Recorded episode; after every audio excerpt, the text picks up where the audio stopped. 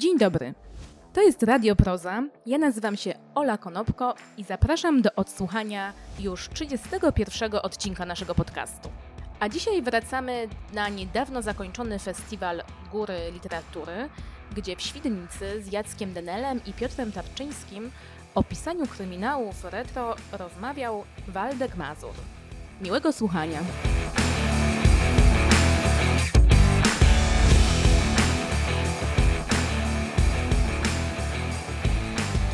Tak więc witam Państwa ponownie y, na kolejnym spotkaniu. Tym razem troszeczkę odetchniemy od Tadeusza Różewicza y, i zapraszam Państwa na spotkanie z panem Jackiem Denelem i Piotrem Tarczyńskim. Z tego co słyszałam, bardzo dużo mają w swojej biografii zasług i myślę, że zająłbym zbyt długo, żeby wymieniać, co napisali i, i jaka jest ich y, cała tutaj wszystko, co zrobili tak naprawdę dla nas, jeżeli chodzi o pisanie. Natomiast myślę, że przede wszystkim skupimy się wokół y, serii kryminałów, które wspólnie napisali, y, kryminałów o profesorowej Szczupaczyńskiej. Całe spotkanie poprowadzi pan Waldek Mazur z Wrocławskiego Domu Literatury, także oddaję głos. Dziękuję bardzo.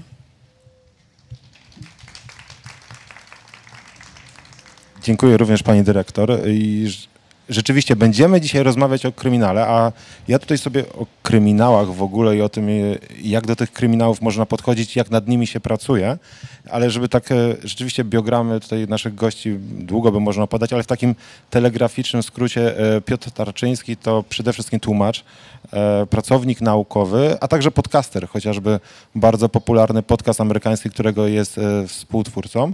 Tutaj bliżej mnie siedzący Jacek Denel, Myślę, że jeden z najwszechstronniejszych, jeden z najczęściej nagradzanych, nominowanych pisarzy w ogóle swojego pokolenia. Nominowanych. Nominowanych, tak, ale Paszport Polityki, Nagroda Kościelskich, ostatnio Nagroda imienia Żuławskiego za fantastykę, tutaj kryminał, e, poezja, liczne nominacje, między, między innymi do Nagrody imienia Wisławy Szymborskiej, więc tego jest e, bardzo, bardzo dużo. E, a tutaj nagle kryminał, ale jeszcze zanim do tego kryminału przejdziemy, E, jesteśmy na Festiwalu Gór Literatury. Drugi dzień pasma wobec Różewicza tutaj w Świdnicy i wypadałoby chociaż e, jedną rzecz o Tadeuszu Różewiczu powiedzieć albo o, niego, o nim jakoś tutaj wspomnieć. E, panowie w swoich książkach umieszczają historię, te intrygi kryminalne w kontekście kulturalnym. Tutaj mowa o Krakowie z przełomu wieku, wieku XIX i XX. E, najwybitniejsi twórcy tamtych czasów, e, żyjący w Galicji, żyjący w Krakowie się pojawiają. A co gdybyśmy przenieśli się do drugiej połowy XX wieku i spróbowali się pokręcić wokół Tadeusza Różewicza? Czy e, autor Kartoteki, czy autor Niepokoju ten cichy, niziutki pan, jak wcześniej wspomniała Asia Miller, czy on ma jakiś potencjał kryminalny? Są panowie w stanie sobie to wyobrazić? Y, czy zasadniczo w ogóle jest tak, że y, y, cichy i niepozorny zabójca to jest znakomita, znakomity motyw w kryminale, bo to musi być osoba, która się przewija, ale nikt nie sądzi, że ona popełni zbrodnię. Więc pod tym względem Różewicz by się może nadawał. Natomiast no tutaj byłby problem raczej taki z, z chronologią, w tym sensie, że Zofia Szczupaczyńska wedle naszych planów prawdopodobnie dożyje do późnych lat 40. Znaczy ona jeszcze przeżyje koniec wojny i pewnie będzie ostatnią swoją zagadkę rozwiązywała złoża śmierci w, w domu Helclów, gdzie zaczynała kiedyś. Ale no, tam to w zasadzie tylko by się mogła załapać chyba na ten dom literatów na Krupniczej, ale nie wiem, w którym roku dojechał tam Różewicz. Na pewno lata 50. tam. No to, no to, już, y, to już nie. Nie da rady. Najwyżej Franciszka, jeżeli przeżyje panią. Oczywiście, tak jak twórcy mm, książek e, kryminalnych, można też wprowadzić kolejną bohaterkę, która gdzieś e, przedłuży tę historię. Ale okej, okay. przejdźmy zatem e, do tej właściwej książki. Złoty Róg. Książkę można tutaj nabyć. To jest czwarta część cyklu. I pierwsza rzecz, dlaczego panowie zdecydowali się na Kraków? Kraków przełomu wieków, jak już powiedziałem, XIX-XX, na przykład nie Świdnica. Czy ten Kraków był panom miły, czy ten Kraków ma jakiś potencjał? Chociażby w kontekście takim, że w tamtych czasach, e, jeżeli się myślało o Galicji, jeżeli się myślało o tym pierwszym mieście galicyjskim, to jednak bliższy mógłby być Lwów, taki bardziej oczywisty. No, myśmy wymyślili Kraków, dlatego że y, Piotr wymyślił. ja wymyśliłem, bo ja jestem z Krakowa i uniosłem się jakimś lokalnym patriotyzmem te sześć lat temu jakoś tak.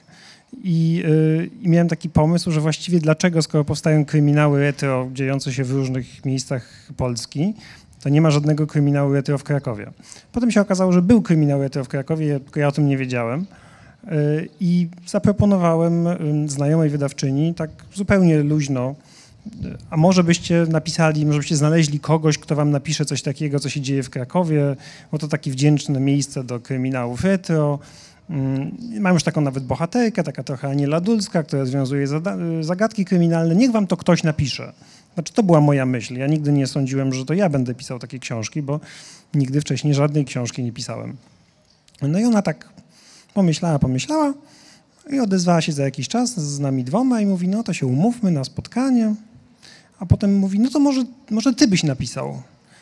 Więc ja oczywiście powiedziałem, że nie, no bo y, ja jestem Czyli- bardzo sceptycznie nastawiony do swoich umiejętności literackich. Teraz już trochę mniej, ale wtedy bardzo.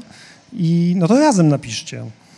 To może dwa tomy. No i to wszystko było takie strasznie nagłe i ustaliliśmy, że okej, możemy napisać jedną książkę na w charakterze eksperymentu, zobaczymy, co z tego wyniknie. Czy to jest w ogóle, czy, się, czy, wy, czy my w ogóle umiemy napisać kryminał, czy umiemy napisać książkę razem, czy to ktoś będzie chciał kupić i tak dalej, i tak dalej. Mm, No, no i teraz mamy czwarty tom, ale y, to, to nie było oczywiste w ogóle. Nie, to było nieoczywiste przez długi czas, to znaczy kiedyśmy już byli w y, dwóch trzecich pierwszego tomu. Ja, który właśnie jestem optymistą, raczej takim hej do przodu, mówię tak, no to jakbyśmy mieli pisać drugi tom, to gdzie byśmy to zrobili, kiedy to y, dokładnie by się działo, jaka fabuła, a Piotr na mnie popatrzył, mówi, najpierw musimy, w co osobiście bardzo wątpię, ukończyć ten pierwszy tom, potem znieść falę miażdżącej krytyki, a dopiero potem możemy się zain- zainteresować, czy wydawnictwo w ogóle będzie zainteresowane podpisaniem umowy na tom drugi. To brzmi jak anegdota, to znaczy jakby coś, ja tak naprawdę powiedziałem, bo ja naprawdę tak uważałem i mnie za każdym razem zadziwia po kole, każdym kolejnym tomie, że jest ten następny, więc y, taki ja po prostu jestem. No. Ale panowie bali się bardziej krytyki, tego środowiska kryminalnego, twórców e, kryminałów, wydawców, e, którzy wiemy, że są w pewien sposób hermetyczni, czy raczej chodziło o odbiór czysto czytelniczy, że bali się panowie tego, że nie będzie zainteresowania? Jacek to się niczego nie bał, ale ja to się bałem chyba wszystkiego, tak myślę. No, y, y, przede wszystkim myśmy chcieli, żeby Maryla Szymiczkowa była ym, prawdziwym pseudonimem, znaczy myśmy go nie chcieli zdradzać. I chcieliśmy pisać pod y, przykrywką jej imienia i nazwiska, wymyślić, stworzyć jej personę. Ale już przy pierwszej książce wszyscy wiedzieli, że to Piotr Tarczyński. No, Jacek Ale to nie miało tak być. To nie miało tak być, to wydawnictwo na nas wymusiło i, i w związku z tym na pierwszej stronie jest literacka zagadka roku, a wystarczy od, od, od, odwrócić książkę, żeby dowiedzieć się, że to, że to my, no co jakby świadczy raczej kiepsko o jakości tych zagadek w książce, ale no na szczęście zagadka główna jest zupełnie innej jakości niż. Em, no i no wydawca się uparł, tak? Później, później mm, jakoś tam przyznali nam rację, że być może fajniej by było, gdyby to dało się tak pociągnąć i robić wokół tego jakąś tajemnicę i tak dalej, i tak dalej. Było to atrakcyjne, no ale jak już się raz zdradzi człowiek, no to już później się tego nie odkręci, więc nie da się scho- schować coming outu do kieszeni. No i, no i ta, ta Szymiczkowa, ona tak żyje trochę takim życiem zombie, to znaczy mm, e, ona nie ma właściwie żadnej osobowości, którą mogłaby mieć, nie, nie, nie występuje na spotkaniach, nie ma zdjęć jakichś ulotnych, że gdzieś ktoś ją widział, ale z drugiej strony głupio z niej zrezygnować, skoro już pierwsze dwa tomy były podpisane tym nazwiskiem, no to już i trzeci, i czwarty już tak ciągniemy tę Szymiczkową, chociaż e, no nie wiem, ona została zabita w pierwszym tomie tak naprawdę przez to wydawnictwo. No i, y, no i co, co więcej, bo to jeszcze jak książka jest tłumaczona, a tak się złożyło szczęśliwie, że jest tłumaczona na, mm, na angielski, no to też w sumie tam do tej, tej angielskiej wersji też trafiła, chociaż właściwie już też nie musiała, no ale no i ona tak właśnie, to zombie się rozszerza, jak w innej książce Jacka.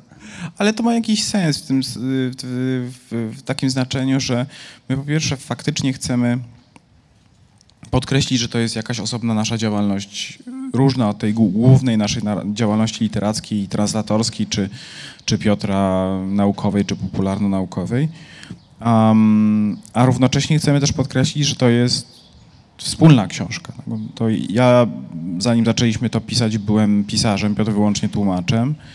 Um, no i bardzo chcieliśmy uniknąć czegoś, co i tak się zresztą przejawiało czasami, znaczy to jest y, nowa książka Jacka Denela, oczywiście y, ona jest moja naprawdę w, w połowie, tak, to nawet bym powiedział, że pod pewnymi względami mniej niż w połowie.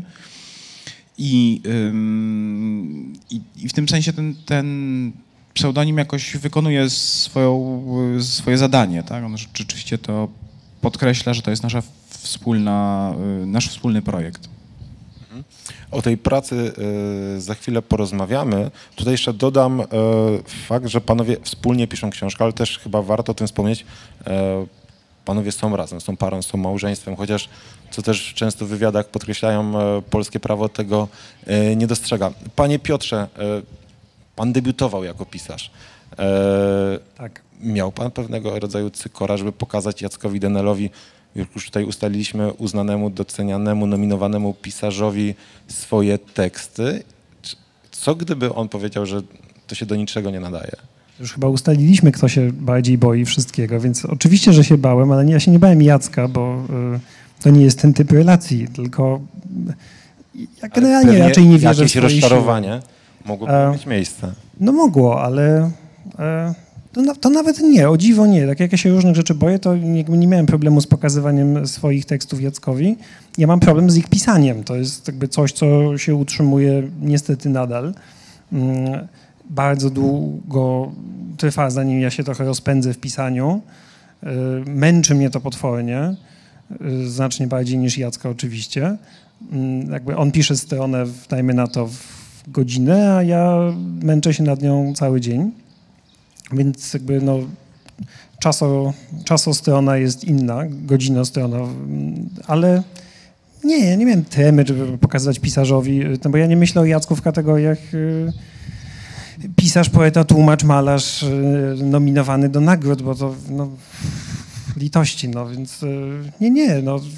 Poza tym Piotr był ze mną, y, już jesteśmy prawie 18 lat, on był ze mną zanim ja jeszcze dostałem pierwszą nominację, więc, i zanim wydałem em, pierwszą taką książkę istotną, więc y, to też trochę zmienia. A poza tym my w ogóle pokazujemy sobie teksty, znaczy jeszcze grubo zanim zaczęliśmy pisać wspólnie książkę, to ja Piotrowi pokazywałem wszystkie moje wywiady, teksty literackie i tak dalej, i tak dalej, a on mi pokazywał swoje przekłady w zasadzie.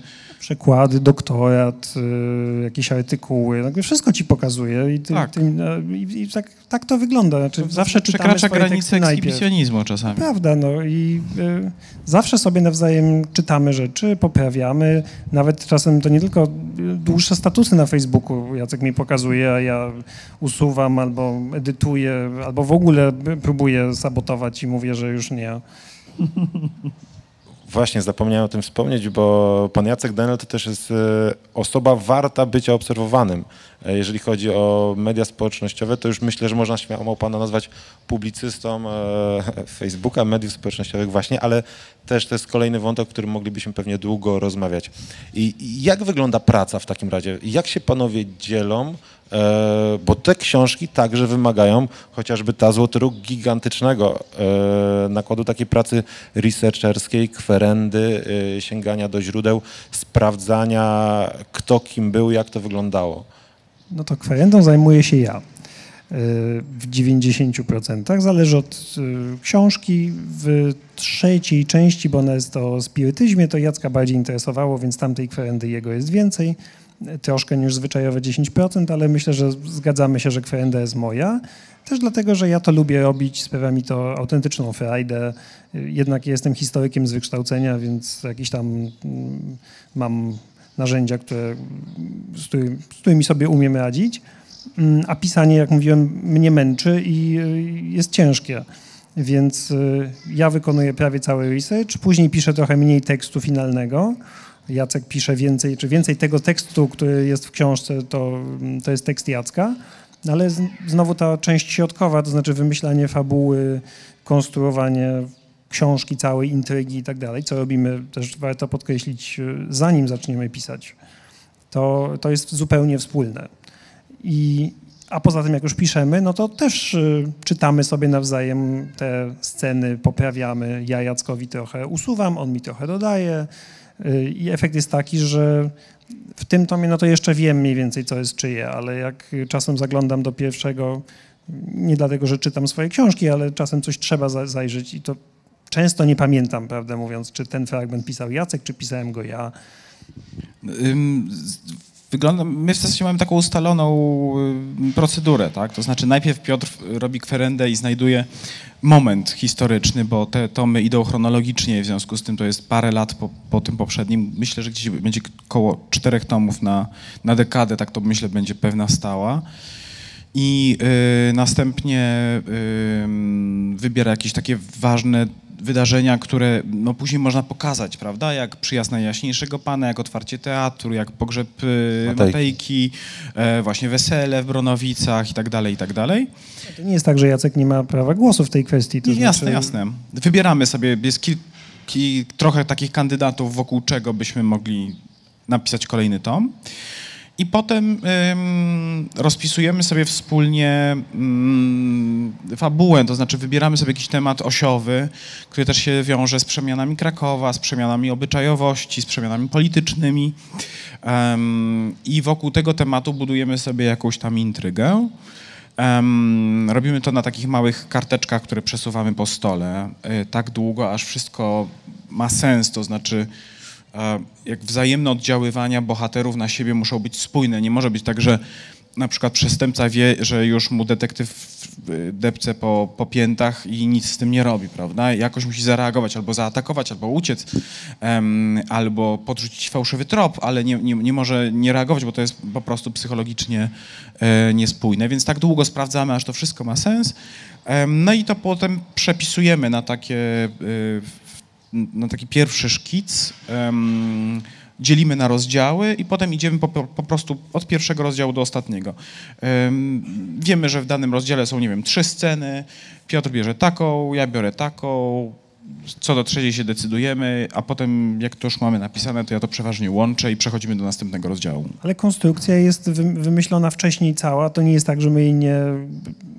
Nagle się okaże, że o czymś nie pomyśleliśmy, albo że coś nam się jednak z czymś nie styka i coś trzeba wprowadzić, jakieś zmiany, ale tak długo staramy się jednak tak intrygę obmyślać i fabułę, żeby to jednak miało sens wcześniej, żebyśmy nie musieli za wiele zmieniać w, w trakcie pisania.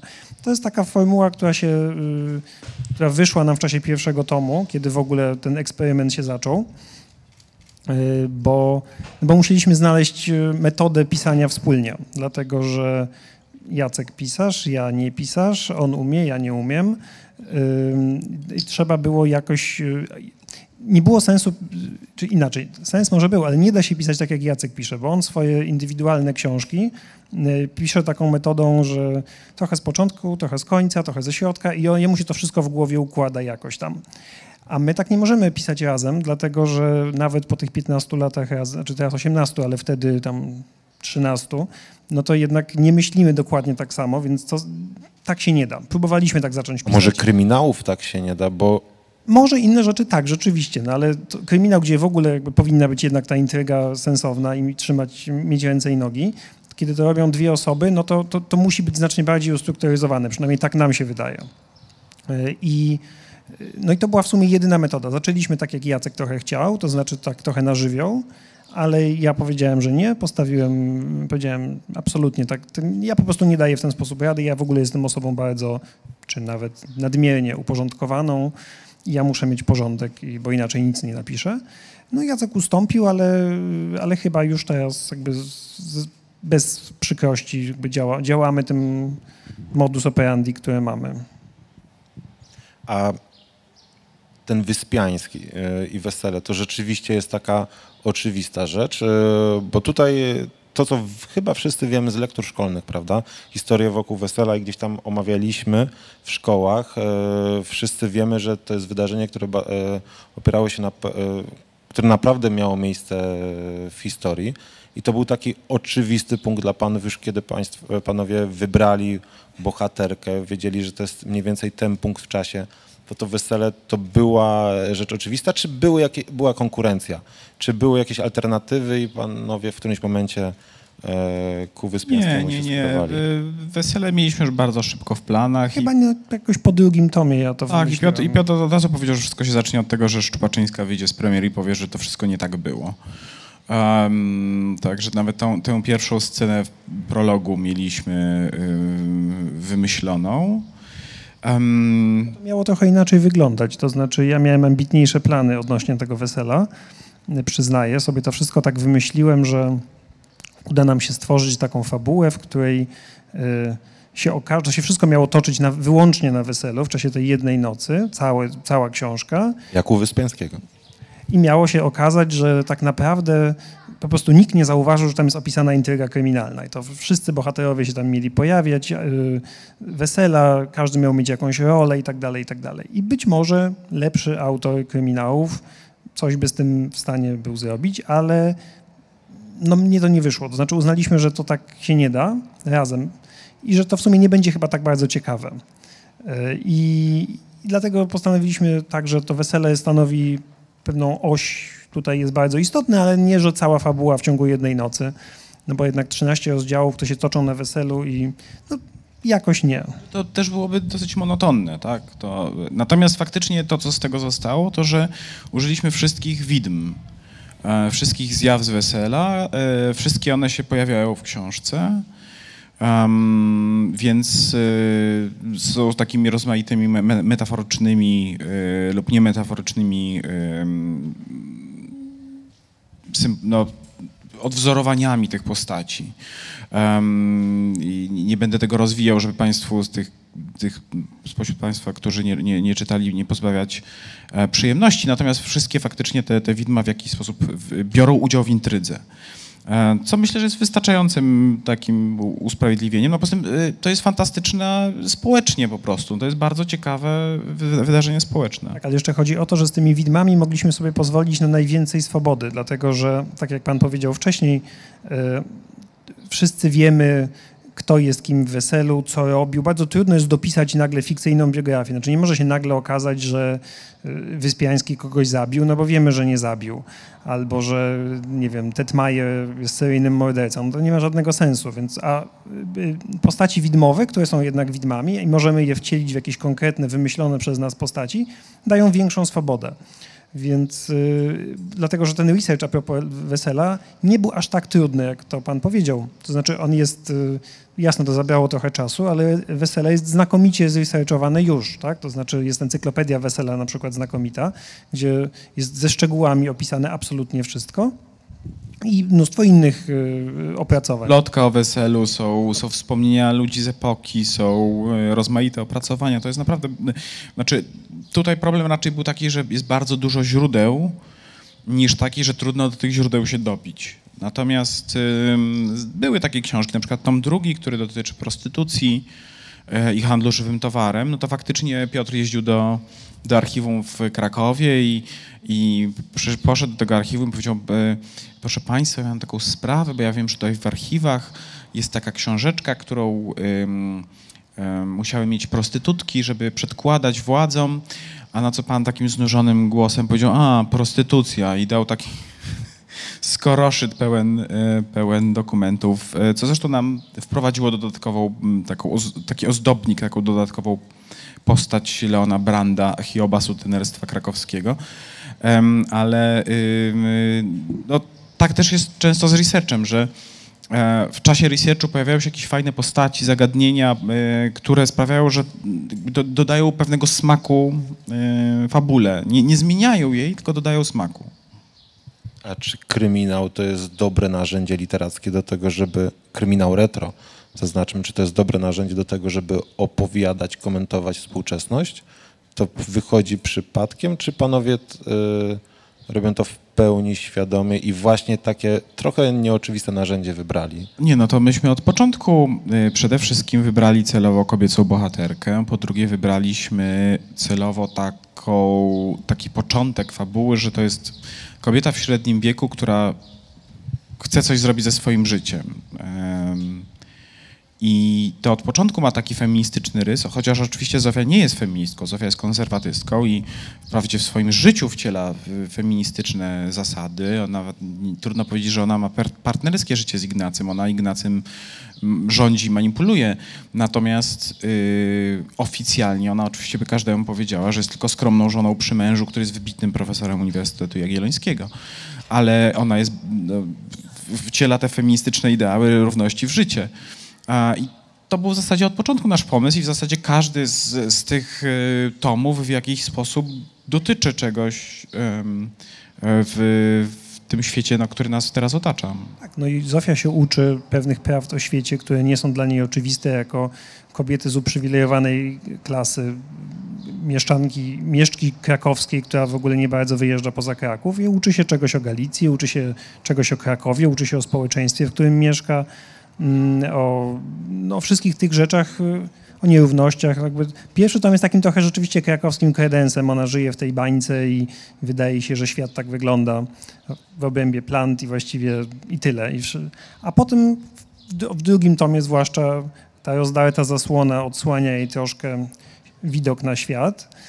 I tak już ją później y, poddajemy tym, temu światu, żeby ona się dowiadywała jednak, że nie jest tak fajnie na przełomie XIX i XX wieku.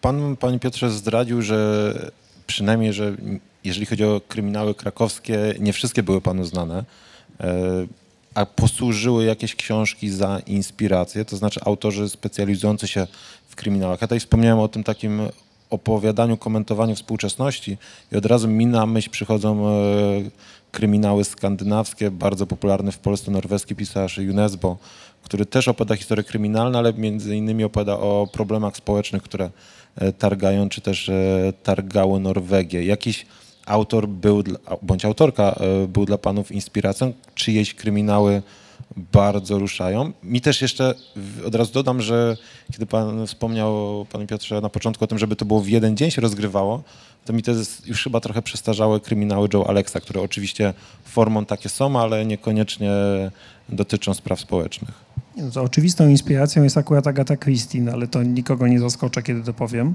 Bohaterka jest, no, profesorowa Szczupaczyńska to jest skrzyżowanie Anieli Dulskiej i Miss Marple.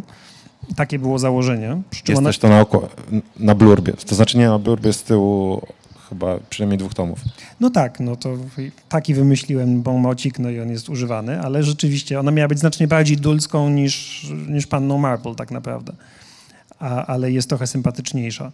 Natomiast myśmy się, my nie jesteśmy fanami kryminału, to znaczy nie, nie czytamy dużo kryminałów, ale jak już zdecydowaliśmy, że napiszemy kryminał retro, to postanowiliśmy zrobić też research w, tej, w tym względzie i przed pierwszym tomem spędziliśmy wakacje na czytaniu kryminałów. Pytaliśmy znajomych, co trzeba przeczytać, co powinniśmy. Mieliśmy całkiem pokaźne stosy. Ja czytałem jedne, Jacek inne. Jeśli było coś szczególnie godnego uwagi, to ta druga osoba też musiała to przeczytać. I myślę, że y, ba- bardzo tak y, eklektycznie do tego podeszliśmy. Były tam jakieś skandynawskie, były troszkę starsze, były nowsze. Tak, natomiast ten, ten wzorzec kryminału skandynawskiego jest zupełnie nie nasz. Znaczy on jest, jest mroczny i, e, i krwawy przede wszystkim. To jest to, z czego ko- korzysta Krajewski z tymi wymyślnymi, okrutnymi, krwawymi zbrodniami, co jest czymś, co absolutnie my nie chcemy tego, tego mieć w naszych książkach. Jakby celowo wybieramy, jeśli jest zbrodnia, oczywiście to ona nie jest, nie polega na tym, że komuś, nie wiem, zaszyto w oczodole jeża, tylko yy, i rozwieszono flaki naokół rynku krakowskiego. Mamy taki pomysł, że kiedyś będą takie flaki i, i Zofia powie, że to trzeba do Breslau i tam jest taki śledczy, który się takimi rzeczami zajmuje. Natomiast ym, to, co jest dla nas zaskoczeniem pewnym, kiedy czytamy na przykład recenzje niektórych blogerów i blogerek albo recenzje na Lubimy Czytać, to, to jest to, że ten y, nurt y, skandynawskiego kryminału kompletnie dla niektórych czytelników, zwłaszcza młodszych, przykrył cały gatunek. W związku z tym oni nie są świadomi czegoś takiego jak kryminały Agaty Christie, które dla nas z kolei były absolutnie podstawowe, kiedy mieliśmy 10, 12, 13 lat i, i czytaliśmy pierwsze kryminały. I, ym, I w związku z tym oni mówią, nie, no to w zasadzie jest taka, to nie jest żaden kryminał, to jest w zasadzie taka mm, powieść obyczajowa z, z lekkim wątkiem kryminalnym. Nie. Czy to jest absolutnie kryminał, tylko to jest kryminał w, w tradycji Agaty Christie, która miała zawsze bardzo silnie zarysowane tło społeczne. Tak, no i też okazało się, że czego też nie byliśmy świadomi, że istnieje taki w ogóle gatunek jak cozy crime. To znaczy takie właśnie, czego najlepszym przykładem i założycielskim jest Agatha Christie. Y, y, To znaczy taki kryminał, który nie jest bardzo krwawy, który, który jest taki no przyjemny. Jest tam wprawdzie zbrodnia, ale nie chodzi o epatowanie zbrodni, ale nie o epatowanie przemocą i tak dalej. Detektyw lub detektywka są amatorami. Ym, ym, bardzo ważne jest zawsze, ym, są jakieś ekscentryczne postaci, które nadają koloryt, które my też mamy oczywiście w zasadzie w każdym tomie. To wyszło przez przypadek. Myśmy trafili na definicję cozy crime chyba już po napisaniu dwóch tomów i nagle się okazało, że Jak, właściwie... jak nie trzech. jeśli nie trzech i okazało się, że spełniamy warunki tam, nie wiem, 7 na 10 punktów i bardzo mnie to zaskoczyło, ale, ale fajnie, ale to też znaczy, że to do, komuś to jest potrzebne, że, że czytelnicy, fajnie, że są kryminały skandynawskie, fajnie, że są kryminały retro z detektywem y, takim klasycznym bardziej i dobrze, że są też kryminały retro w typie cozy crime. Pamiętajmy też o tym, że kryminały kiedyś w Prelu przepopularne, one na dobre, myślę, że dwie dekady przepadły i chyba to miejsce literatury kryminalnej na pewien czas zajęła literatura fantastyczna, która w, w obrębie tej literatury gatunkowej lata 90. E, eksplozja mody na literaturę fantazy, wznowienie Władcy Pierścieni, Andrzej Sapkowski z Wiedźminem, powrót kryminału to chyba dopiero XXI wiek, takiego kryminału, który znowu zaczął e, dominować w księgarniach. No i on też był, wtedy pojawiły się, zaczęło się od Krajewskiego, ale zaczęły się inne kryminały retro osadzone w różnych miastach. I wydawało mi się, że mm, to bardzo dziwne, że Kraków czegoś takiego nie ma. I, i- w ogóle też potem się okazało, jak już mówiłem, że były kryminały retro, ale takie renesansowe na przykład. Ale że przecież y, taki galicyjski Kraków to jest fantastyczne miejsce do, y, do umiejscowienia akcji kryminały retro, bo tam w tym małym miasteczku, tak jak pan powiedział, to Lwów jest przecież stolicą Galicji, a Kraków jest jednak zapyziałą, zapyziałym miasteczkiem no, prowincjonalnym, które ma ambicje i pamięć o wielkiej przeszłości, ale nie, nie oszukujmy się, no to jest 80 tysięcy mieszkańców y, stłoczonych w tym starym mieście, ale jakich mieszkańców? Tam jest po prostu bardzo dużo postaci, y, które wszystkie, wszyscy znamy z historii, z, ze szkoły, z języka polskiego i tak dalej, i tak dalej. Ważni pisarze, malarze, twórcy, tacy i owacy, przyjeżdżający, Naukowcy. Tak. naukowcy przyjeżdżający z innych zaborów.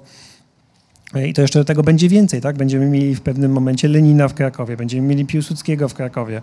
E, Oni wszyscy, mam nadzieję, znajdą się w którychś e, tomach Szczupaczyńskiej. Ten Lenin będzie tam gdzieś chodził do biblioteki, ona będzie widywała tego takiego dziwnego Rosjanina. Może się też to gdzieś pojawi. No, pomysłów jest dużo. Tak, zresztą y, kiedy było tutaj pytanie o, o inspirację, my przede wszystkim mamy inspirację z literatury epoki. Tak? Znaczy pierwszy tom to jest oczywiście Zapolska, Ym, trzeci tom to jest oczywiście Przybyszewski. Bałucki też, pierwszy tom. Tak, Bałucki i Zapolska, tak. Trzeci tom to jest oczywiście Przybyszewski i Młodopolszczyzna. Y, No czwarty tom Wyspiański. Drugi może najmniej, ale tutaj najwięcej w sumie korzystaliśmy z Martina Polaka, cesarza, cesarza Ameryki i z literatury non-fiction, która opowiada o tamtych czasach, ale nie powstawała w tamtej epoce. No, dużo korzystaliśmy z prasy ówczesnej, która opisywała te procesy dotyczące handlu y, żywym towarem. No i przede wszystkim korzystamy z prasy, tak? Znaczy bardzo dużo korzystamy z mm, czasu krakowskiego, ale i z mm, czasopisma Asnyka, czyli na Nowa reforma? nowe, nowe formy. Y, Korzystamy z ym, oprócz tego z listów, z dzienników, z y, rozmaitych tekstów, które powstawały w epoce. One też nadają charakteru tego, temu językowi całej powieści. Te teksty dziennikarskie, o których pan teraz wspomina, to są tutaj dosłowne cytaty, czy to są inspiracje, to są teksty, które, które wynikają, które panowie tworzą w wyniku lektury, ale jednak są fikcją? No, ró- różnie, bo na przykład Przybyszewski mówi sobą. Znaczy Przybyszewski, kiedy y, tymi swoimi straszliwymi po prostu zdaniami groteskowymi, one są oczywiście trochę przerobione z języka y, pisanego na język mówiony, On tam jeszcze w dodatku bełkoce, bo jest dosyć pijany. Ale to są, to są cytaty z autentycznego y, Przybyszewskiego, a listy miłosne, takie straszne, się tam pojawiają w pewnym momencie, to, to jest mniszkówna, ale y, późniejsze teksty, ale na, epigońskie wobec tamtej tradycji. Więc y, byśmy bardzo, jeśli, jeśli ludzie mogą mówić sobą, to, mówić, to mówią sobą. Te postacie historyczne mówią sobą, bo i Żeleński mówi sobą bardzo często. Ym, Daszyński mówi sobą. Daszyński mówi, Daszyński mówi po prostu kawałkami ze swoich dzienników, tylko odpowiednio przerobionymi. Ym, y, kto tam jeszcze jest? Te, te cytaty z prasy, o których pan mówi, no one są wszystkie prawdziwe. Myśmy nie wymyślili, znaczy tam, jeśli to jest potrzebne dla fabuły, no to rzeczywiście chyba są pewnie ze dwa cytaty, które są stylizowane na ówczesną prasę, bo mówią o bohaterach książki. Natomiast y, jeśli tam są jakieś ciekawostki, które Ignacy czyta Zofii, to to są y, cytaty z czasu. Ja mam po prostu całe foldery wypełnione wycinkami z czasu i wykorzystane do wykorzystania i tak dalej. Taka ciekawostka, śmaka ciekawostka. Jeśli mamy na przykład scenę w salonie Szczupaczyńskich, gdzie lekarze ze sobą rozmawiają, że kobietom nie można pozwolić na uczenie się, ponieważ wtedy to w wieku dojrzewania krew odpływa od części rodnych, one się nie wykształcą i te wszystkie kobiety, jak pójdą do szkoły, to będą bezpłodne, to y, ci te wielkie umysły medyczne się przerzucają fragmentami z y, autentycznych publikowanych y, prac medycznych. Niestety Jak- brzmi to bardzo aktualnie. E, Drugi, Już wtedy drugi brzmiało. tom był bardzo aktualny, bo on rzeczywiście się jakoś ukazał, ale to przypadkiem po protestach, czy przed, w trakcie protestów, prawda? Chyba jakoś tak, ale już nie, znaczy, nie no, pamiętam. Tak bardzo się to rzeczywiście ni niestety zbiegło i okazało się aktualne. Protesty też niestety od paru ostatnich lat praktycznie są, ciągle mają miejsce. Co też się tam pojawia, tak? Tam jest y, taki fragment, kiedy to y, Szczupaczyński y, ubolewa, że pewien młody człowiek został zarażony socjalizmem i skończył w szpitalu wariatów, ponieważ to, to, to, ta, ta konserwa jakby ma taki y, smak, który my rozpoznajemy, bo to, bo to jest jakoś tam stałe i w tym sensie Kraków jest pars pro do całej Polski w jakimś sensie. No ale też y, o ile Zofia jest konserwatystką, to my nie jesteśmy i jednak y, to nie jest książka, która propaguje ten światopogląd, raczej bym powiedział wręcz. Spoiler, bo nie wszyscy to łapią, chociaż nie wiem czemu, ale to y, tak. Ważne pytanie, chyba ostatnimi czasy bardzo często zadawane przy okazji rozmaitych spotkań literackich. Mianowicie od y, marca ubiegłego roku żyjemy w nieco zmiennych warunkach. Ta pandemia, ten lockdown, który nam włączają rządzący, raz wyłączają, luzują, on jakoś wpływa na nas wszystkich, wpływa też w wyjątkowy sposób na osoby piszące. A w panu, e, tutaj w, w, w, w przypadku to chyba jeszcze w wyjątkowy sposób panowie żyją jako para. I tu nagle dostajemy jeszcze dodatkowy bodziec, który sprawia, że bardziej jesteśmy zamknięci w domach. Ta książka jest to książka, jak już ustaliliśmy wcześniej, zanim tutaj weszliśmy na scenę, książka covidowa. Ukazała się z końcem ubiegłego roku. E, pandemia, lockdown zastał panów e, w połowie jej tworzenia. Jak zmienił, jak wpłynął na pracę nad nią? To znaczy z, z lockdownem jest tak, że on nam zmienił tyle, że skończyły się spotkania autorskie. Y, Czyli to jest na przykład pierwsze spotkanie autorskie od y, nie wiem, nie wiem półtora nie roku wiem. czy coś takiego, nie wiem, więc ja jestem bardzo zestresowany, musiałem wziąć leki wcześniej i dlatego jestem taki spokojny. Ale y, więc to jest, to jest nowość i to się zmieniło. Natomiast to, czego pandemia nie zmieniła w przypadku przynajmniej naszym, to jest to, że my i tak pracuje, pracowaliśmy w domu, i tak pracowaliśmy razem, bo obaj nie chodzimy do pracy, to znaczy nasza praca jest przy biurku. Ale trudniej było od siebie odpocząć, w sensie... Łatwiej było nam od siebie odpocząć, bo byliśmy, y, bo myśmy się zdążyli dwa tygodnie przed wybuchem pandemii y, przenieść do, na stypendium do Berlina, do nowego miejsca, do nowego mieszkania, już nie mieszkamy, ale wtedy mieszkaliśmy i ono było większe od naszego tego mieszkania, gdzie mieszkaliśmy w Warszawie, więc było łatwiej, bo mieliśmy jeden pokój więcej i można się było łatwiej i duży balkon, więc mogliśmy się od siebie bardziej separować. Mm, Natomiast Ale generalnie w ogóle społeczeństwo przeszło jakby na nasz tryb życia. Ludzie siedzą w domu i pracują przy biurku. Tak, to, tak wygląda całe nasze tak. życie. Więc no, więc y, i nam nie było, nam było łatwiej o tyle, że byliśmy do tego przyzwyczajeni i y, znamy pary i, i związki, dla których to oczywiście było, było trudne, no bo nagle trzeba ze sobą przebywać 24 godziny na dobę. My to znaliśmy wcześniej, więc y, myślę, że y, udało nam się to łatwiej. I też tak naprawdę niewiele zmieniło z pisaniem, bo no bo i tak siedzieliśmy w domu, i tak musieliśmy pisać, tylko no rzeczywiście nie było wyjścia, bo mm, y, tam w Berlinie, gdzie, gdzie byliśmy, to ten lockdown był chyba nawet, no nie wiem, czy tak samo, bo można było tylko siedzieć w domu i iść na zakupy, no więc... y, Do lasu wolno było wychodzić. tak, znaczy można było sporty uprawiać na zewnątrz. I y, no faktem jest, że Jacek wykorzystał ten lockdown, żeby mnie trochę y, tak zmusić do pisania, bo jak miałem problem z tą książką i tak mieliśmy mi- mniej więcej połowę, kiedy się przenieśliśmy y, na to stypendium i jakoś tak, jak się ten zaczął lockdown, to ja jakoś tak rozlazłem, zacząłem grać w gry komputerowe, co bardzo lubię i miałem takie poczucie, że ten, nie pisałem za wiele. No i mieliśmy jedną z nielicznych tak naprawdę takich sporów. y, To znaczy Jacek powiedział, że przestań grać, zacznij pisać. No i rzeczywiście marzec, kwiecień, maj pisałem w tym lockdownie, więc to jest książka w połowie, jeśli nie w ponad połowie lockdownowa. W połowie, bo naprawdę na pewno ten rozdział, który napisaliby Franciszka i Ignacy już pisaliśmy, pisałem w Berlinie Okej. i to nie był pierwszy rozdział, który pisaliśmy w Berlinie, a to jest rozdział siódmy, więc myślę, że przynajmniej, że najwyżej pięć rozdziałów było napisanych w Warszawie, a No więc pomogło. kolejnych dziesięć w, w... Natomiast y, bardzo dobrze, że Berlinie. mieliśmy zrobiony research wcześniej, bo to rzeczywiście bardzo zmienia. Ta książka wymaga, wymagała researchu, jak każda. y, I gdyby nie. I na szczęście mieliśmy to zrobione wcześniej. To znaczy, ja na przykład byłem w, w Rydlówce w, chyba w styczniu zeszłego roku, podczas ostatniej wizyty w Krakowie, żeby zrobić wizję lokalną, zobaczyć, jak to wszystko wyglądało. Yy, No ale gdyby nie, gdybym tego nie zrobił, to żebym nie pojechał do Krakowa, tego nie obejrzał.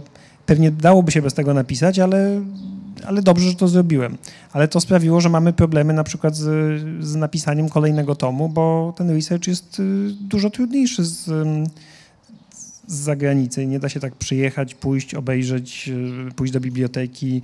Sprowadzenie książek jest trochę trudniejsze, więc Znaczy na, na, na pewno y, myślę, że będziemy tym razem próbowali robić tak, żeby napisać dwa tomy naraz, ponieważ jak już Piotr się uruchomi i dojdzie do tego trybu, mu się łatwiej pisać, pisze, to lepiej to już od razu strzelić dwa tomy niż jeden, a przerwę będziemy mieli dłuższą tym razem.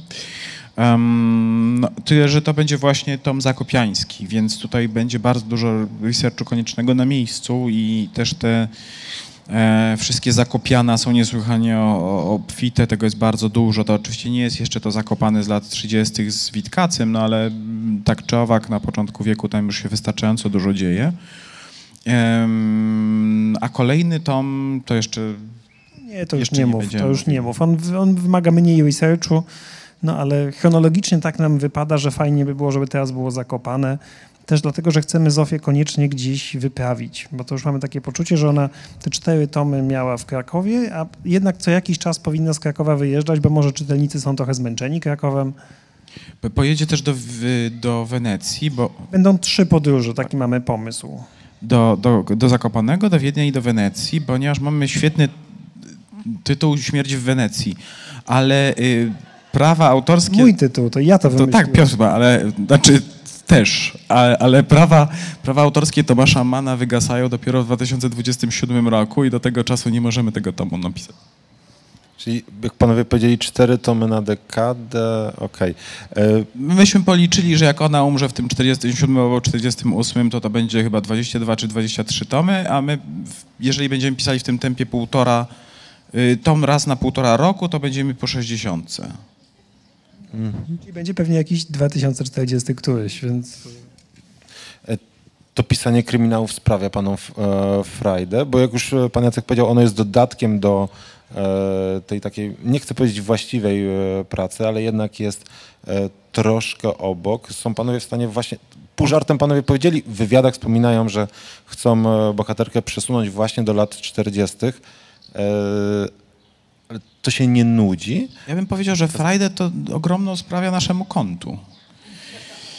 I to jest kolejna rzecz. Czy rzeczywiście ta literatura... Bo... Czekaj, ja to rozwinę jednak, bo to tak zabrzmiało. Nie, no to jest tak, że ja bardzo lubię, kiedy ta książka jest już wydana i, yy, i to jest fajne i to jest satysfakcjonujące. I lubię research.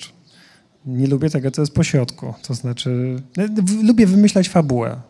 To mnie bardzo, tak, to jest super. Bardzo nie lubię pisania.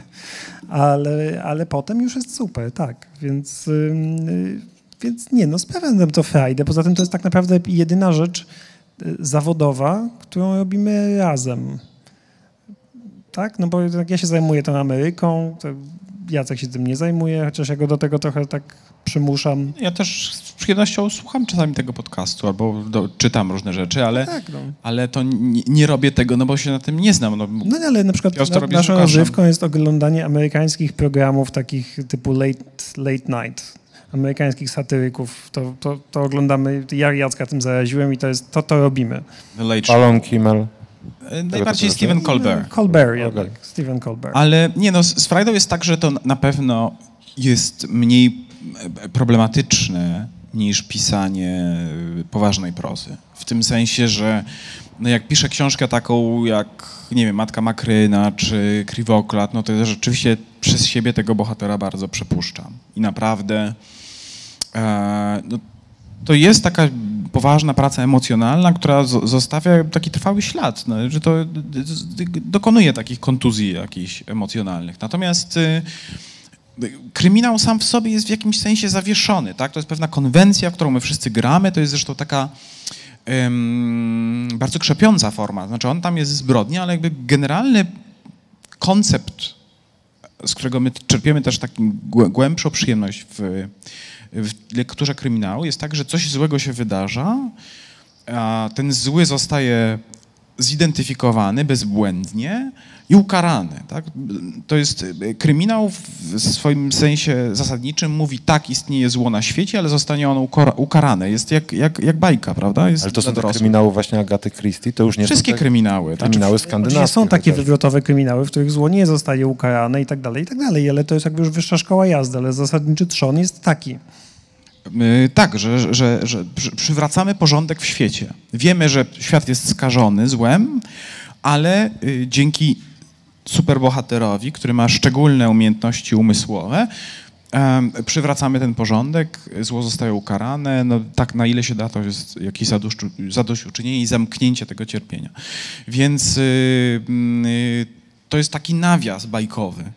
I w tym sensie ja się nie przejmuję y, tym, że ktoś został zamordowany w Szczupaczyńskiej, y, czy ktoś, że ktoś cierpi. Są takie momenty, jak na przykład Zofia y, została tak sponiewierana za to, że nie ma, nie ma dzieci, została obrażona w swojej też kobiecości. To mi było jej żal.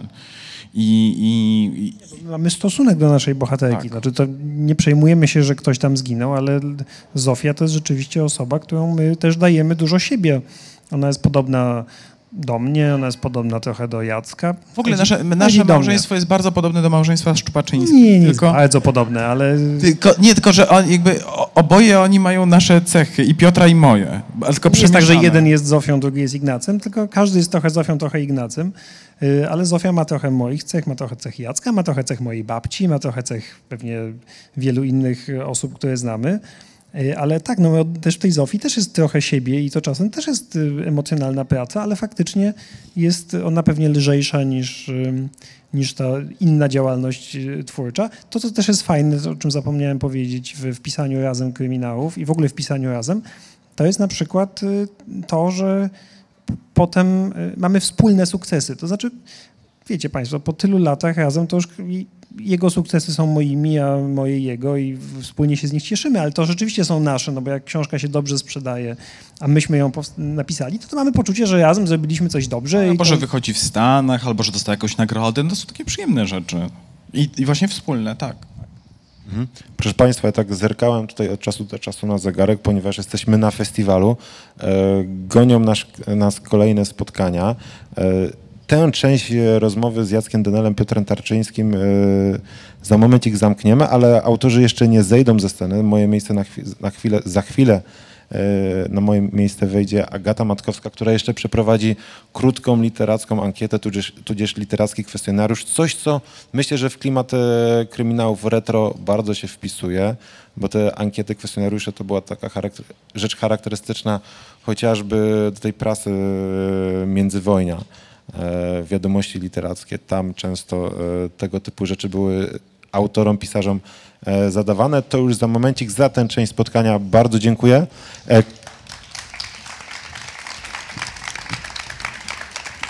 Jak już wspomniane było, książki Jacka Denela, e, Piotra Tarczyńskiego można kupić. Autorzy także po spotkaniu, po odpowiedzeniu jeszcze na te kilkanaście pytań, e, ale szybkich pytań, e, będą mieli dla Państwa czas i podpiszą z chęcią książki. Ja bardzo dziękuję. Dziękuję bardzo. Dziękujemy.